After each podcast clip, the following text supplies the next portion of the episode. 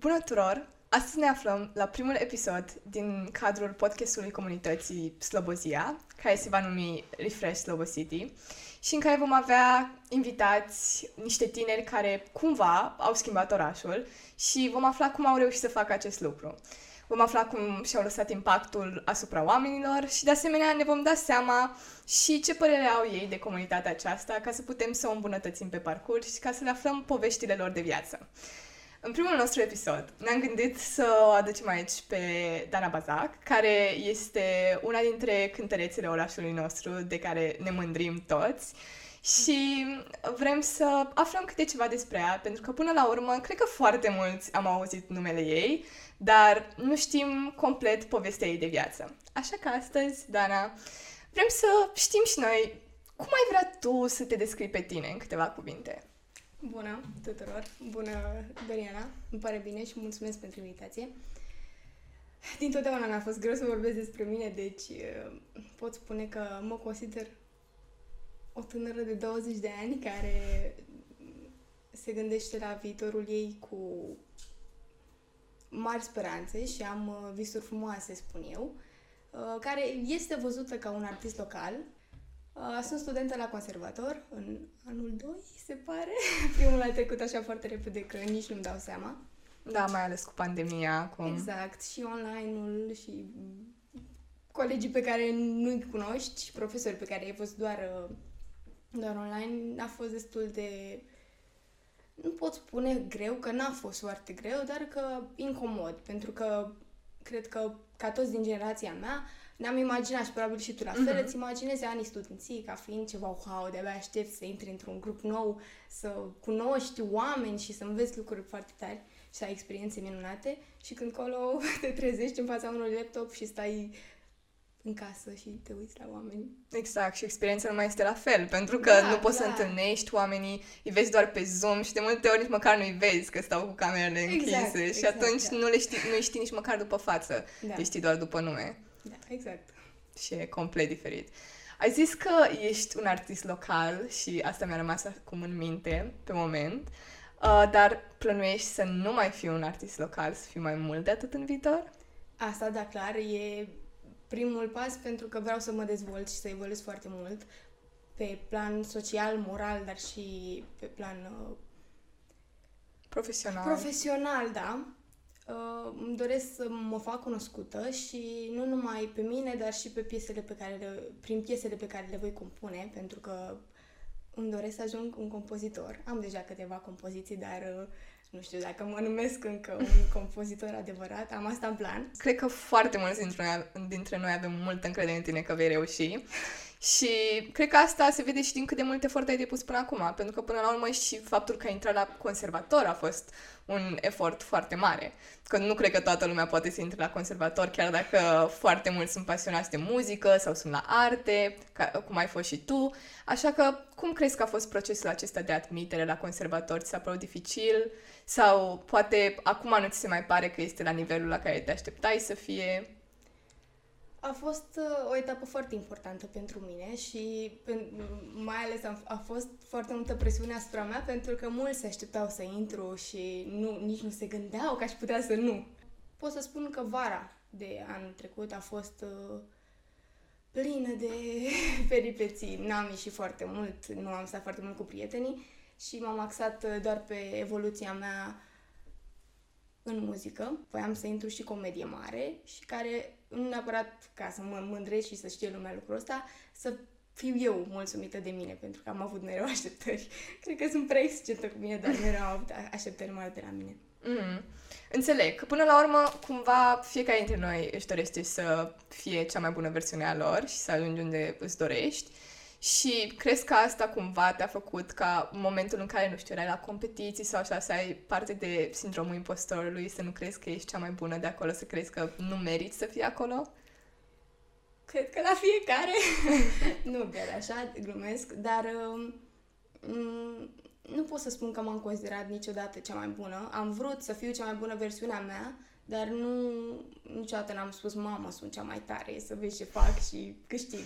Nu Uh, fiecare e bună în felul lui. Ai vreo competiție dintre cele la care ai fost, care crezi că așa ți-a dat aripi? Adică atunci când ai câștigat premiul acela, ai zis, gata, de acum o să reușesc. Uh, da, chiar da, dacă stau să mă gândesc, nu prea m-am gândit la lucrul ăsta, dar uh, am avut, acum, nu stau bine cu ani și cu timpul, deci acum 2 ani sau 3 ani, ceva de genul, mm-hmm. am participat uh, la un concurs din Călăraș cu o compoziție proprie și probabil și asta m-a ambiționat foarte tare pentru că era piesa mea și voiam să o arăt lumii și să fie plăcută. Și atunci a fost, cred că, festivalul meu preferat, pe lângă faptul că am luat un premiu bun, nu doar asta a contat, a fost uh, tot vibe-ul pe care mi-a dat acel festival și oamenii frumoși pe care i-am cunoscut și concurenții frumoși pe care, cu care am concurat. Uh, asta cred că a contat foarte mult. Energia din spate, uh, formația, dirijorul care am colaborat și a fost un om minunat din toate punctele de vedere și mi-a dat o, o încredere în mine foarte mare. M-am simțit eu, m-am simțit în largul meu și asta cred că m-a ajutat să și iau un loc foarte bun. Nu știu dacă pare, dar de fel sunt o persoană foarte emotivă.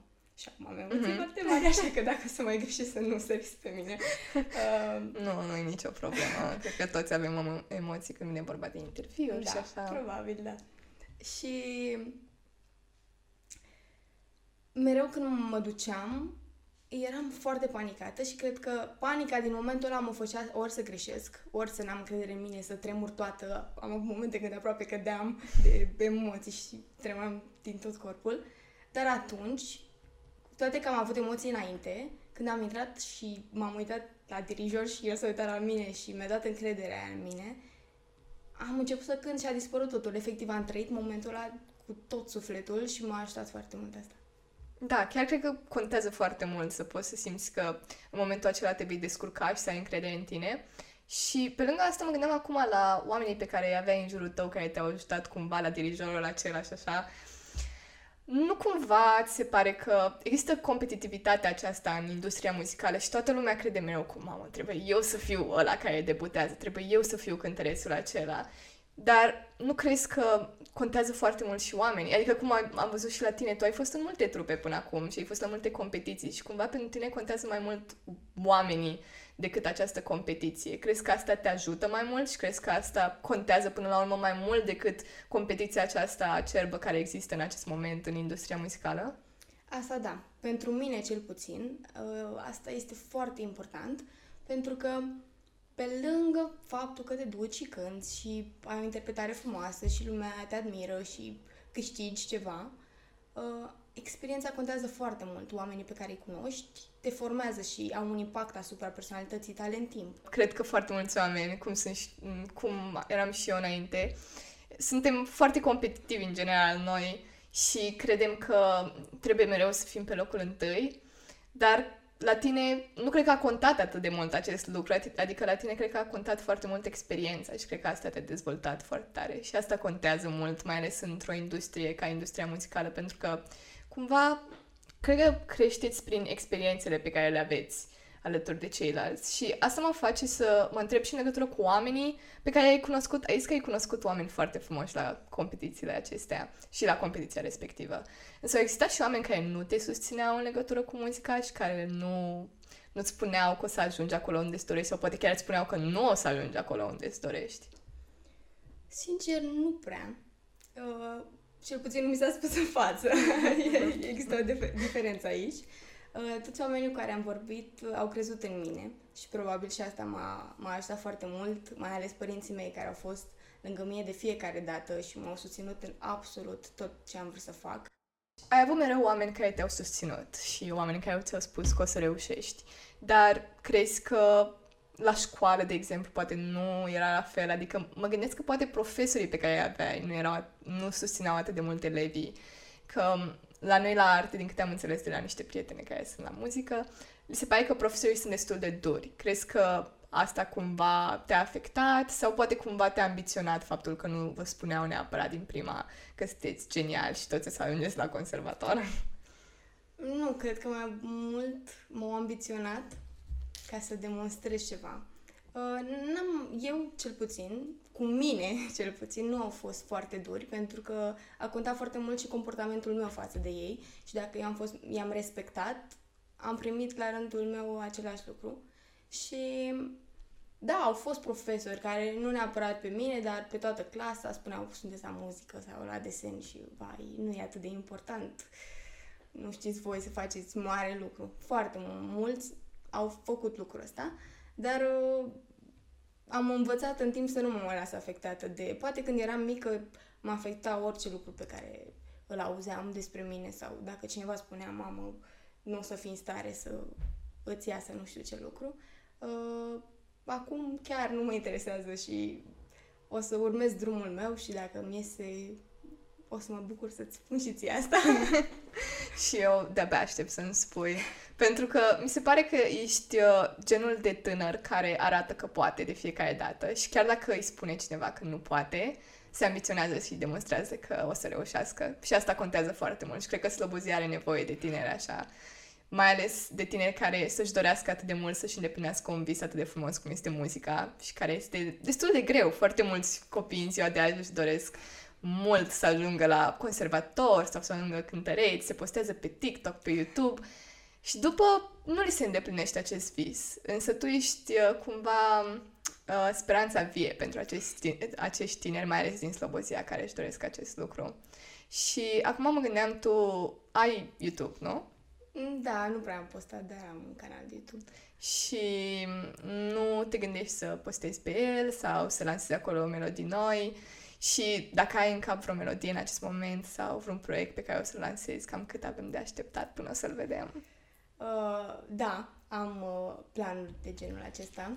Uh, momentan nu am avut timp, mai ales acest an a fost foarte plin și fiind și primul an de facultate, am zis să mă axez doar pe facultate și să fie totul în regulă, că mm, cred că în fiecare domeniu contează foarte mult începutul și mm-hmm. impresiile pe care le faci și după parcursul tău pe acest domeniu. Am planuri, vreau să încep să postez și cover-uri și piese proprii. Cred că piesa mea proprie va veni în câteva luni. Deci este wow. ceva, un proiect cald. Deci nu avem atât de mult de așteptat. Nu, nu cred. Mm, și după acesta, asta să zic că va fi începutul meu, uh, vreau să încep să mi le produc și singură. Pe lângă mm-hmm. faptul că fac linia melodică și versurile, uh, mă interesează foarte mult să învăț și pe partea de producție. De șoarece de studio, mm-hmm. ca așa am înțeles că se spune de foarte multe ori, pentru că este munca din spate, pe da. lângă tot ce, ceea ce vedem noi, compozitorii și producătorii nu se văd. Rămâne artistul cu imaginea lui, dar în spate este foarte multă muncă. Și uh, ai spus acum de munca aceasta din spate. Cât de mult depui și tu muncă pentru melodiile acestea, ca să poți să le scrii, să te gândești la ele, să le compui propriu-zis și cât de mult ai depune și ca producător, adică că, în general, cât de mult se pare că depui um, acest efort pentru a compune muzică?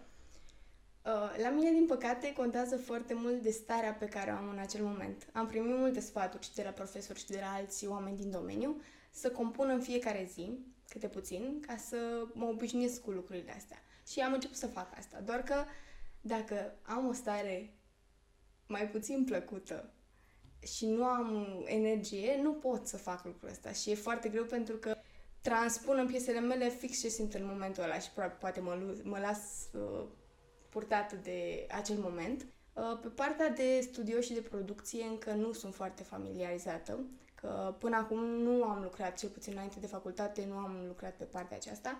Acum am văzut, pentru că am început și la facultate să lucrăm și durează foarte mult și îți ia foarte mult timp să cunoști programele în care trebuie să lucrezi. Dar nu pot să zic că era paralelă, dar uh, nu m-am implicat înainte pentru că nu mă gândeam că vreau să fac și asta. Uh-huh. Partea asta cu studioul a apărut după ce am dat la facultate și m-am gândit că mi-ar plăcea și lucrul acesta. Și Nu știu, poate o să te anunț pe viitor cum o să fie, pentru că nu, nu cunosc foarte bine această parte. Și nu crezi că te-ar ajuta dacă ai încercat să găsești persoane care pot să te ajute în legătură cu partea aceasta cu studioul? Pentru că mă gândesc că e foarte multă muncă, adică îmi dau seama că tu vrei să le faci pe toate singură, pentru că cred că tot procesul e așa frumos când te gândești că tu ți-ai pus amprenta total asupra lui, dar nu crezi că te-ar ajuta să ai și, și așa puțin ajutor din partea altor oameni? Asta clar, contează foarte mult. În afară de faptul că te inspiră și îți arată uh, primul pas pentru acest lucru, uh, e o tehnică, tehnica e foarte grea și trebuie să înveți mult de pe YouTube. Efectiv trebuie să stai tu. Degeaba sunt oameni care îți explică, dar trebuie să descoperi tu lucrurile alea, să stai efectiv să treci prin fiecare program și prin, prin fiecare bucățică din el ca să știi unde găsești toate lucrurile alea, să știi să te ajuți. Și după po- poate cineva să te ajute, pentru că dacă tu nu cunoști programul în care trebuie să lucrezi, degeaba vine ceva și spune foaia, foaia, dacă tu nu știi mm-hmm. cum, știi? Deci, cred că toate vin pe parcurs. Da, asta cu siguranță. Și spuneai că ești foarte emotivă și se vede asta în melodii și că ții inspirația din cărți. Nu cumva și emoțiile pe care le ai sunt o parte din inspirația aceea, adică mie îmi place foarte mult să ascult melodii care sunt, uh, în care se simte ceea ce simte în acel moment cântărețul. De exemplu, acum, nu știu dacă, probabil ai ascultat de la Olivia Rodrigo. Mm, mm, nu știu. A pus dacă acum un album piesa. foarte tare. Ah, ok. Da, mm-hmm. și uh, sunt melodii Jealousy, Jealousy. Sunt melodii care arată ceea ce simte ea. Și nu crezi că asta e cumva și mai tare decât o melodie în care nu simți neapărat ceea ce cânti. Adică cred că poate te avantajează cumva faptul că ești emotivă, mai da. ales pentru oamenii care ascultă muzică bazată pe aceste emoții? În general, artiștii sunt emotivi și se vede asta, pentru că dacă nu ar fi, nu ar transmite mm-hmm. nimic și publicul, pe lângă că e o piesă, hai, ritmată și dansezi pe ea, atunci când ai o piesă lentă, de exemplu, nu mai e la fel. Trebuie să simți că omul ăla chiar crede și dacă te ajunge să-l doară pe ascultător atunci când cântă, când tu te ascultă, pardon, înseamnă că ți-ai făcut treaba bine și că ai, ți-ai pus sufletul pe tavă, efectiv, în, în piesa aceea. Și asta contează pe lângă uh, stilul de a interpreta, pe lângă o voce bună pe care e bine să o ai. Atitudinea contează foarte mult. Și dacă ai încredere în tine, ai și atitudine și când ai atitudine se combină și cu partea emoțională a ta, deja e e perfect. Da, și atitudinea cred că contează în general. Adică tu ce crezi despre asta cu atitudinea, cu personalitatea? Până la urmă, în industria muzicală sunt foarte multe persoane care ajung să fie populare datorită cumva nepotismului, faptului că deja se cunosc cu foarte mulți oameni, a, s-au lansat cumva mai devreme în trupe cu persoane care poate sunt așa mai controversate. Crezi că contează foarte mult și personalitatea ca să poți să devii faimos în muzică? Chiar cred că este una dintre cele mai importante. Pentru că să spunem că ai noroc și te lansezi pentru că cunoști oameni sau îți iese cu o piesă. Ca să rămâi și să te placă oamenii, trebuie să-ți lași amprenta și să se vadă, să fii plăcut. Să... Și nu, dacă deja devii fals doar pentru că știi tu cum trebuie să fii ca să prindă, mm-hmm la un moment dat se simte. Și oamenii când simt lucrul ăsta... Nu mai ascultă, nu mai ascultă. da. De asta chiar consider că este foarte, foarte important. Și chiar dacă, de exemplu, ascultă, după își dau seama de persoana aceea din interviuri și așa, și melodiile nu mai par autentice, pentru că trebuie să aibă o amprentă autentică a ta, nu o amprentă care este cumva felul în care societatea vrea ca tu să fii. Și crezi că societatea te influențează cumva, adică trendurile în acest moment, felul în care societatea vede muzica, felul în care societatea te vede pe tine, crezi că te influențează pe tine ca persoană și până și ca artist? Cred că toți suntem influențați de asta, de societate. Chiar dacă lucrăm la noi și încercăm să ieșim din această zonă, tot puțin din tine se gândește ce ar zice societatea și ce ar zice oamenii și să nu spui nu știu ce, ca să nu fii judecat pentru asta. Uh, eu încerc să mă țin departe de partea asta. Nu pot să spun că nu sunt influențată absolut deloc, dar uh, încerc să nu țin cont de părerea celorlalți și chiar dacă în muzică și în trenduri trebuie să te gândești puțin ce prinde, pentru că dacă vrei să faci doar muzica ta fără să te gândești la public, sunt foarte multe șanse să nu ajungi acolo unde îți dorești tu.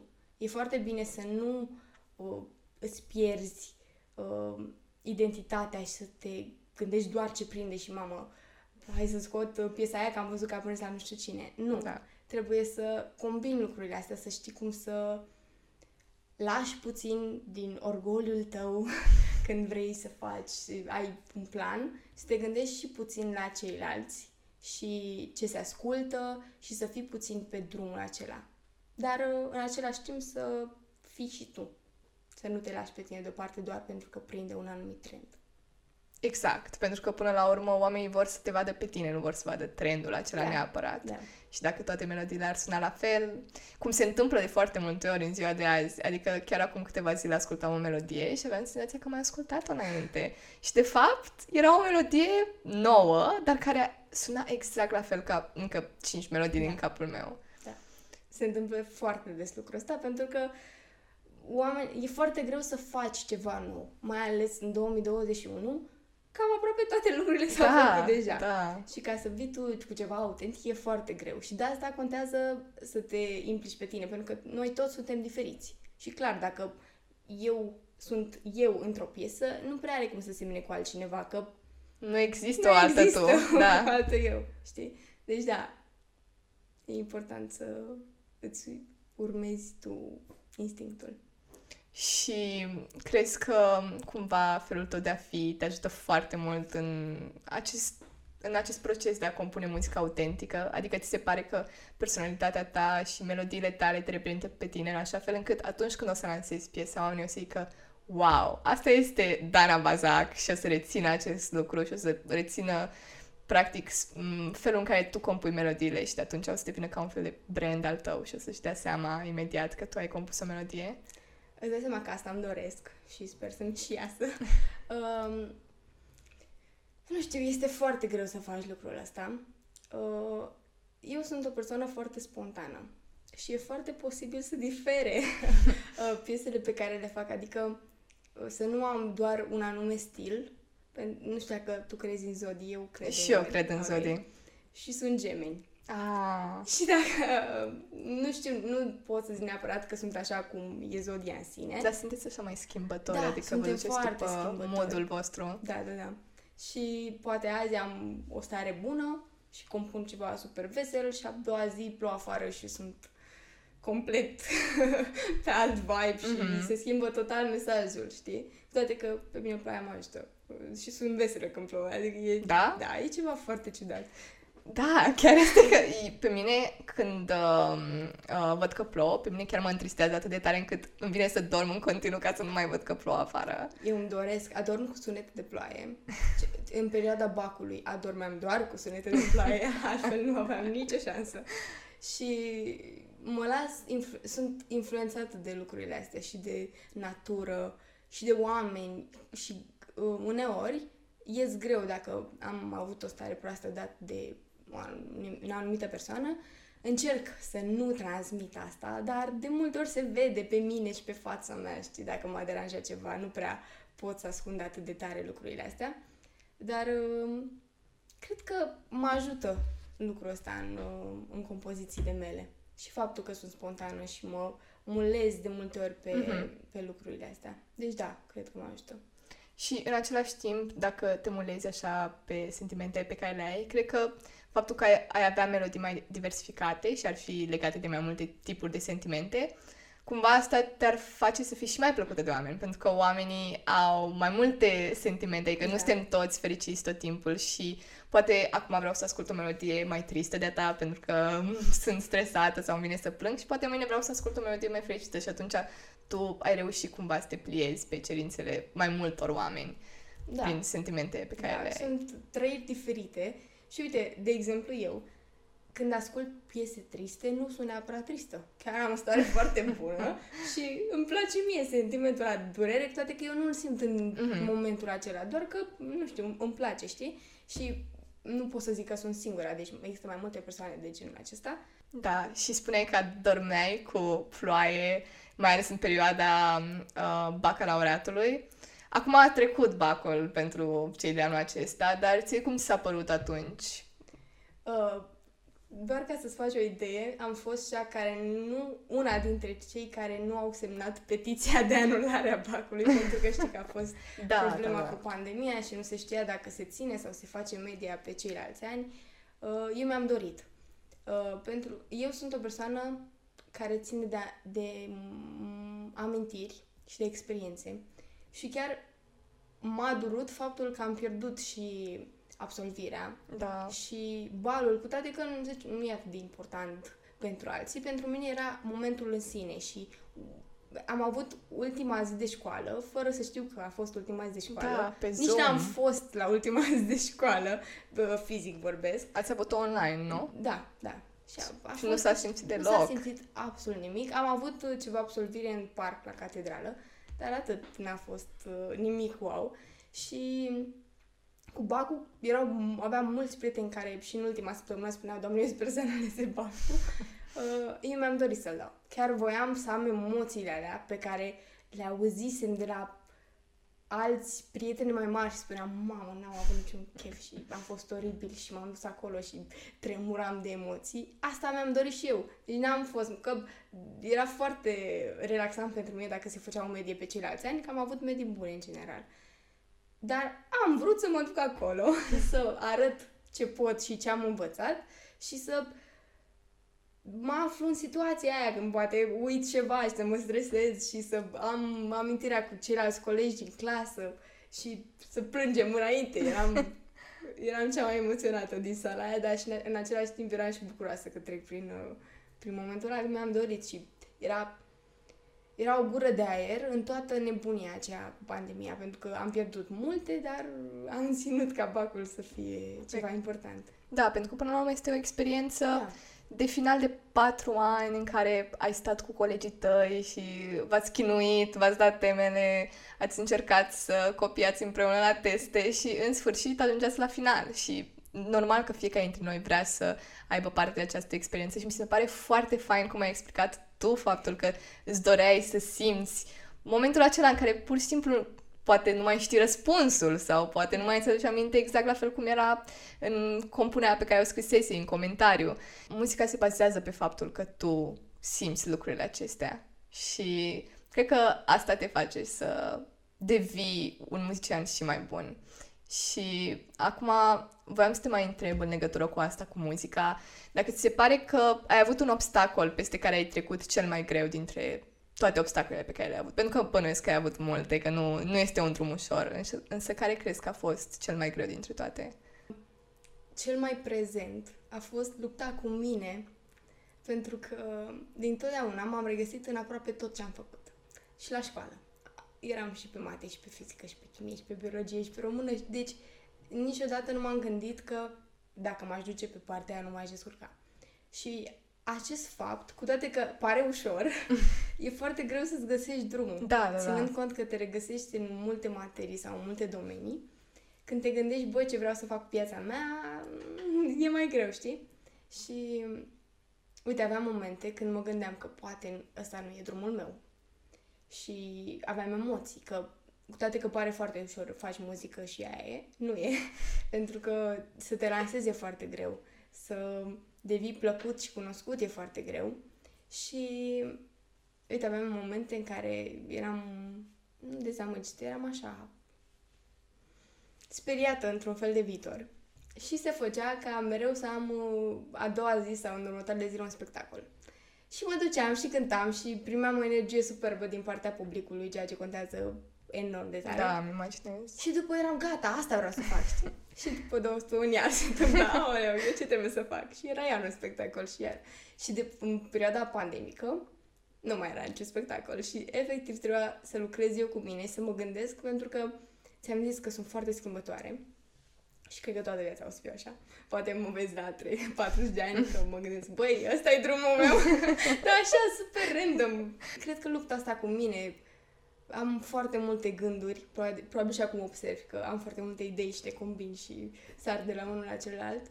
Um, asta a fost cel mai greu, pe lângă alți pași care, într-un fel, m-au format și m-au ambiționat să devin ce sunt și să îmi doresc evoluție, uh, cred că eu sunt cel mai mare dușman meu, ca să spun așa. Cred că așa e pentru fiecare persoană, pentru că până la urmă și acum în pandemie, cum ai zis tu, am fost prinși noi cu noi înșine și nu mai aveam ce să facem. Mm-hmm. Trebuia să ne gândim la viața noastră, ce vrem să facem. Nu aveam cum să mai fugim de propria da, persoană. Da, da. Poate înainte fugeam de noi înșine mergând așa, nu știu, la petreceri, mergând la școală cu colegii, dar acum nu mai aveam cum. Da. Și cred că asta a fost o perioadă de descoperire sau redescoperire de propriile, propriile noastre persoane. Și până la urmă, cred că asta a contat foarte mult pentru fiecare dintre noi și cred că și pentru tine.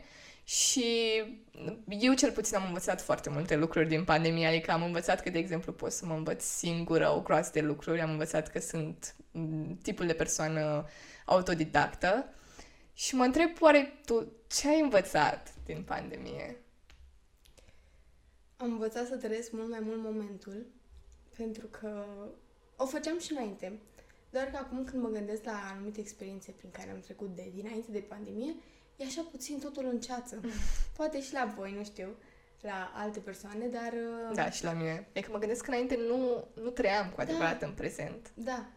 Eram și eram conștientă că sunt acolo și se întâmplă un anumit lucru, dar acum efectiv, când se întâmplă și am un moment foarte important pentru mine, stau așa și mă gândesc. Și mă gândesc cu cine sunt și unde sunt și ce se întâmplă și ce simt în acel moment.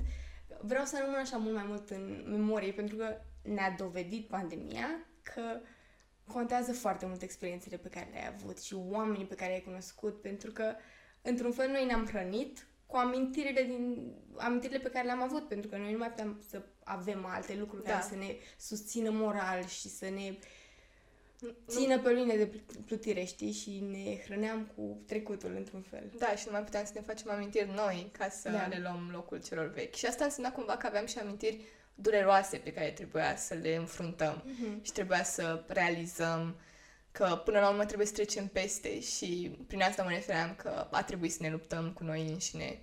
Și ai spus că cumva tu ești cel mai mare dușman al tău și cred că așa e pentru fiecare, cum am spus și înainte. Însă mă gândesc care este cel mai mare fan al tău. Adică te-ai gândit vreodată, nu știu, părinții tăi, bunica ta, sora ta, te-ai gândit vreodată care este persoana aceea care orice ai face, mereu zic că Că da, Dana, vine acum și te susține, ți-aduc acum înghețată, stau cu tine pentru că o să reușim. Uh, am și prieteni foarte buni care fac lucrul acesta, dar mami este fanul și criticul meu numărul unu. pentru că asta, pri, prima dată când cobor de pe scenă după un spectacol, mă duc la ea și spun, a fost bine? Și dacă îmi spune da, am calmat instant și ok, a fost înseamnă foarte bine dacă tu zici că a fost ok, știi? și după, dacă îmi trebuie spune, îți zic eu și a fost greșit și mă gândesc, ok, deci n-a fost chiar așa și trebuie să mai am de lucru acolo, acolo și acolo.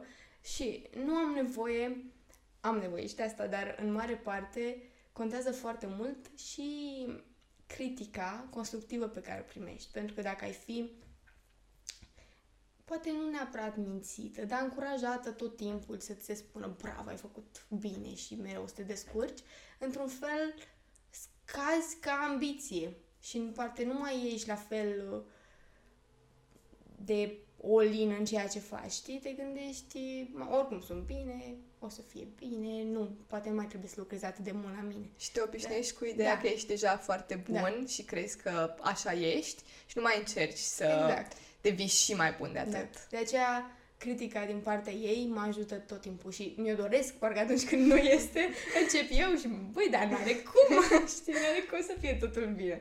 Și asta mă ajută, chiar neapărat că este fanul meu, este susținătorul meu numărul unu. Da, cred că, cred că asta chiar te ajută foarte mult, pentru că până la urmă este și cea care îți dă putere și este și cea care îți spune, știi, ești foarte bună, dar poți să fii mai bună de da. atât. Și atunci exact. tu îți dorești să devii și mai bună și asta te face să devii un muzician mai bun pe parcurs, să-ți dorești să um, mereu să fii cea mai bună versiune a ta.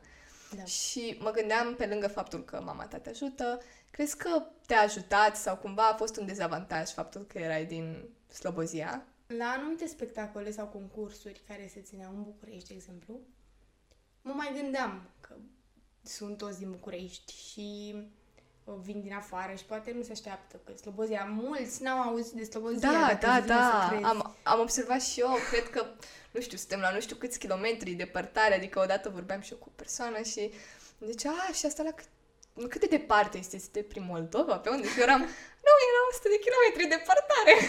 Exact. Mulți au, au înțeles când am spus suntem pe lângă Călăraș, adică i-am, le-am explicat cum ai ajunge aici? Și nu înțelegeau și eram undeva lângă Călăraș, ai auzit de Călăraș și molul de la Brăila? Și atunci făceau o, o legătură ceva, dar uh, am rămas surprinsă, mai ales primele dăți când eu fiind de aici, mă gândeam cum să nu știi, adică Exact. eu știu, tu de ce nu știi? Adică Știi, eram trăit aici tot timpul. Da, exact. Cum să fie cineva care nu știe care exista locul ăsta în care noi am copilărit? Eu nu sunt exact din Slobozia, sunt din Perieți. Mhm. Și aveam asta când eram mai mică, știi, și mă gândeam că eu vin din altă parte, mai ales în primele clase, 1-4, de exemplu, eram, mamă, și nu cunosc pe nimeni și o să fie atât de greu și e atât de ciudat că toți se cunosc între ei și sunt de aici și eu vin de pe altă planetă, așa se comportau unii, știi? Toate că era, suntem la fel și în timp am învățat să nu mă mai afecteze lucrul ăsta, chiar dacă și prin București mai sunt, băi, ați venit din provincie, Da. rămâneți acolo și ce căutați voi în București? Nu, cam este. Da, pentru că până la urmă nu contează atât de tare locul de unde ești. Adică poate e un avantaj să fii din București, că îți găsești mai ușor, nu știu, oportunitățile acestea. Însă cred că tu cumva ți-ai făcut și singură oportunitățile. Adică spectacolele pe care le-ai făcut în colaborare cu Consiliul Local al Tinerilor, cum avem și noi acum podcastul acesta, cred că tu ai putut să faci prin aceste spectacole propriile tale oportunități de a te lansa, de a te vedea oamenii și până la urmă Cred că asta e mai impresionant decât să le ai pe toate așa, pe tavă, cum le au Da. da. bucureșteni. Adică la București, una, două, poți să te duci la club, să cânti, poate să te invite cineva, dar aici tu trebuie să te gândești. Da, cred că așa devii mai puternic și poate chiar Da. mai luptător, să te afirmi într-un fel. Exact, pentru că până la urmă așa e societatea. Adică nu, nu o să reușești în viață dacă ești pe- genul de persoană care le ia așa pe toate, le primește deja și zice ok, o să fac asta, ci dacă ești genul de persoană care zice a, nu am ce să fac, atunci o să le creez eu, o să-mi fac eu singură Da. oportunitatea. Da, exact. Și cred că ești tipul ăsta de om. Și cred că asta, asta o să te ajute foarte tare în muzică. Și tot în legătură cu spectacolele, um, ce îți place cel mai mult atunci când cânti? Ca, ce este, nu știu, lucrul care te face să-ți dorești mereu să te întorci pe scenă, chiar dacă poate înainte ai puțin anxietate și cum ziceai, în momente poate îți venea să leșini sau te luau așa emoțiile. Care este lucrul acela care te face să zici, da, eu chiar nu am cum să nu mă urc pe scenă și dacă leșin acolo, tot trebuie să fiu pe scenă. Um, e un răspuns foarte ușor și foarte complex în același timp. Energia oamenilor. E totul. A- Am cântat de câteva ori în care n- n-a fost foarte mult public. Au fost câteva persoane, poate pentru că nu era de cunoscut evenimentul, sau poate ploua afară și au fugit toți, efectiv. Am pățit și la mm, Festivalul Meșteșugăresc, parcă odată. Când am cântat pentru trei grupuri sub umbrelă, știi? Și chiar și atunci, oamenii mi-au transmis voie bună pentru că au ignorat total ploaia torințială care era în momentul ăla și veniseră să mă asculte și erau acolo cu mine. Deci cred că mereu ai primit energie pozitivă. Sau în mare parte, Da, în oricum. mare parte, da. Pentru că ești uh, foarte implicată și asta contează super mult. Și se vede. Și acum când vorbim, simt cum îți place mult să vorbești despre subiectul ăsta. Și cred că cumva oamenii simt asta și simt pasiunea ta și atunci când le transmiți asta nu au cum să nu te placă. Mă bucur, sper să fie așa și pentru ceilalți.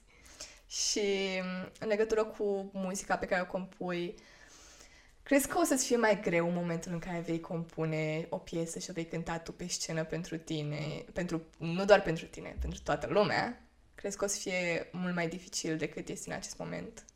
E o diferență foarte mare de la interpreta, doar a interpreta o piesă, o iei de la un anumit artist și o cânti, cu toate că arăți persoana ta prin interpretare.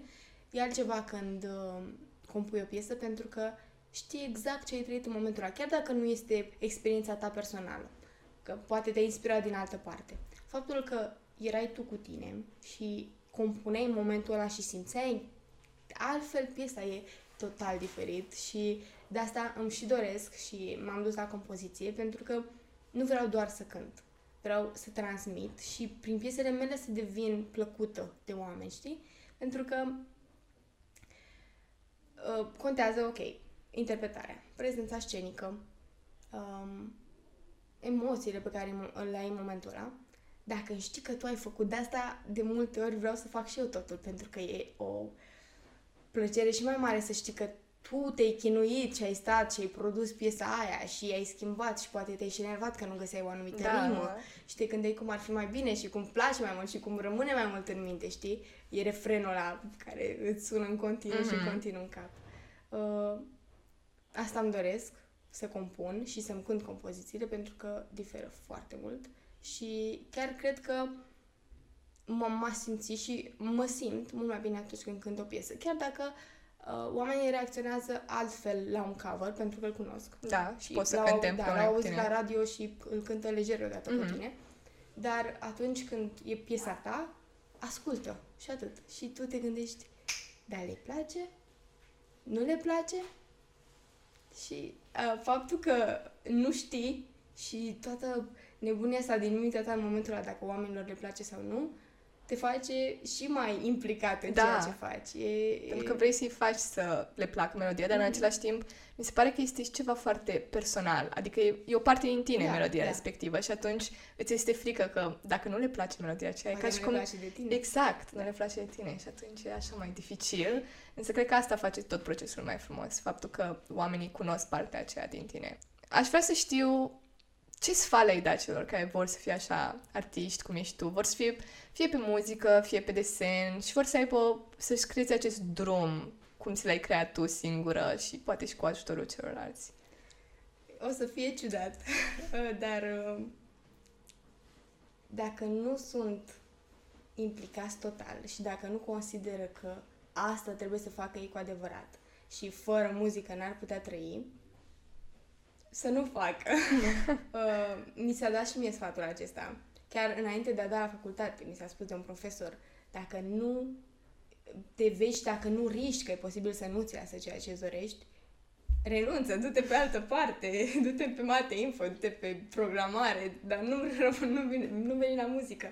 Și asta contează mult, să îți dorești cu tot corpul tău să ai muzică în fiecare celulă și chiar dacă nu zic să trăiești doar muzică, pentru că nu e chiar așa și ai viața ta și te bucură alte lucruri, nu doar muzica, dar trebuie să simți cu adevărat că ăsta e drumul tău și că asta îți dorești. Dacă nu, degeaba o faci, pentru că se simte la un moment dat că o faci doar pentru...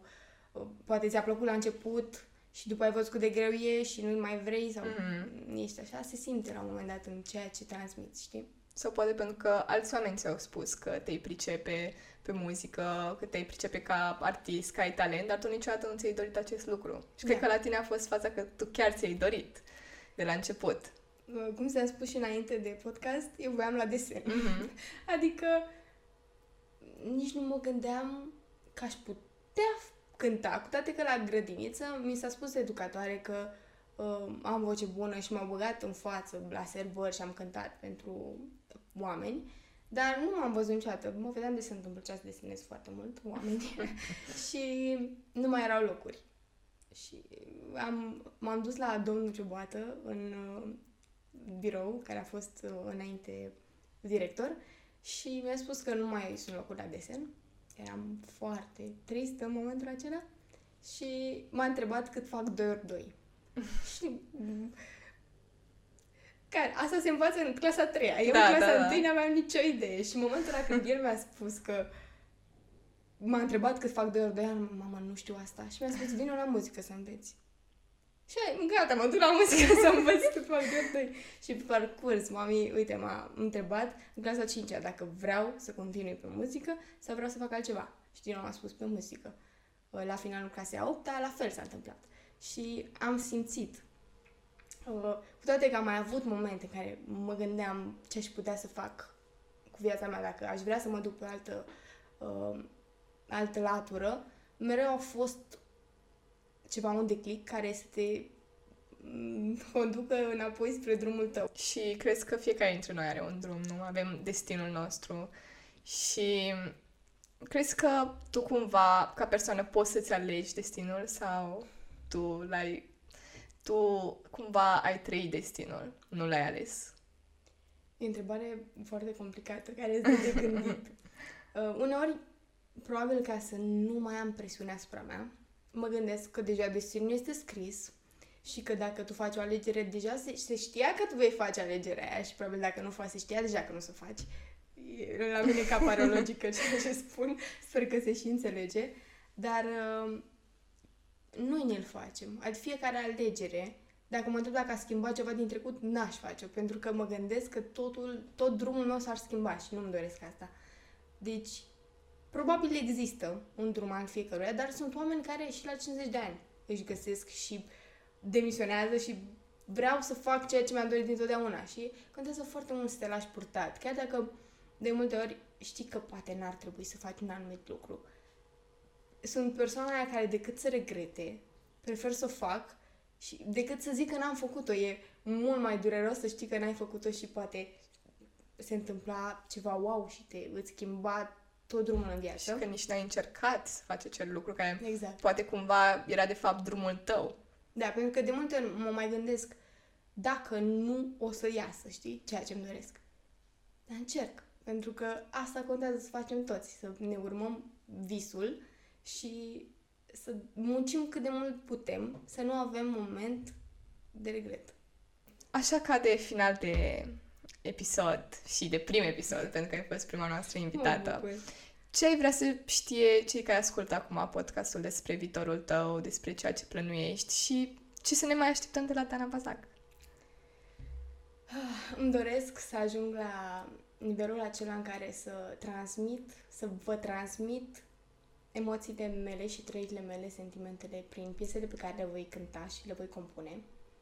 Uh, vreau să știu că vreau să știți că însemnați foarte mult pentru mine și energia voastră mă ajută foarte mult să continui pe acest drum, pentru că dacă n-ar fi ea, nu aș mai avea la fel de multă tragere să lucrez pentru ceea ce îmi doresc.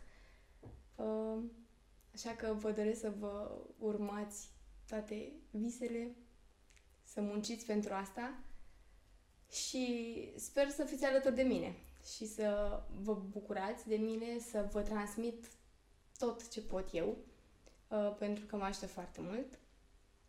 Și urmează lucruri mari, sper, și noi, așa că fiți aici să le ascultați. Mulțumim mult, Dana, și, sunt, și suntem, eu cel puțin sunt sigură, dar cred că toți suntem siguri că o, o să avem parte de lucruri mari din partea ta și o să le vedem și te vom analiza, le vom asculta împreună și să zicem, wow, la un moment dat Dana a spus că o să facă asta. Acum și a făcut-o. Nu, da, 100% se va întâmpla și sunt sigură că și melodia pe care o vei lansa, de-abia aștept să o ascult, dar sunt sigură că va fi o melodie care te reprezintă și care o să strige din prima, wow, Asta este Dana Bazac. Îți mulțumesc mult, înseamnă foarte mult. Mulțumim și noi foarte mult și sper să mai auzim lucruri de la tine și sunt sigură că vom mai auzi. Mulțumesc. Cam asta a fost pentru episodul uh, de astăzi și sperăm să ne auzim data viitoare cu un alt invitat la fel de interesant, pentru că până la urmă avem voci care trebuie să fie auzite în uh, orașul Slobozia, vocile unor tineri care au schimbat până acum orașul și care vor continua să-l schimbe. Ați ascultat podcastul Refresh Slobo City, un podcast care a pornit de la ideea din Civic City, un proiect realizat de Forum Apolum și Generația Vot, și acum este susținut de Direcția Educație, Cultură și Tineret Slobozia. Sperăm că v-a plăcut și până data viitoare să aveți o zi faină!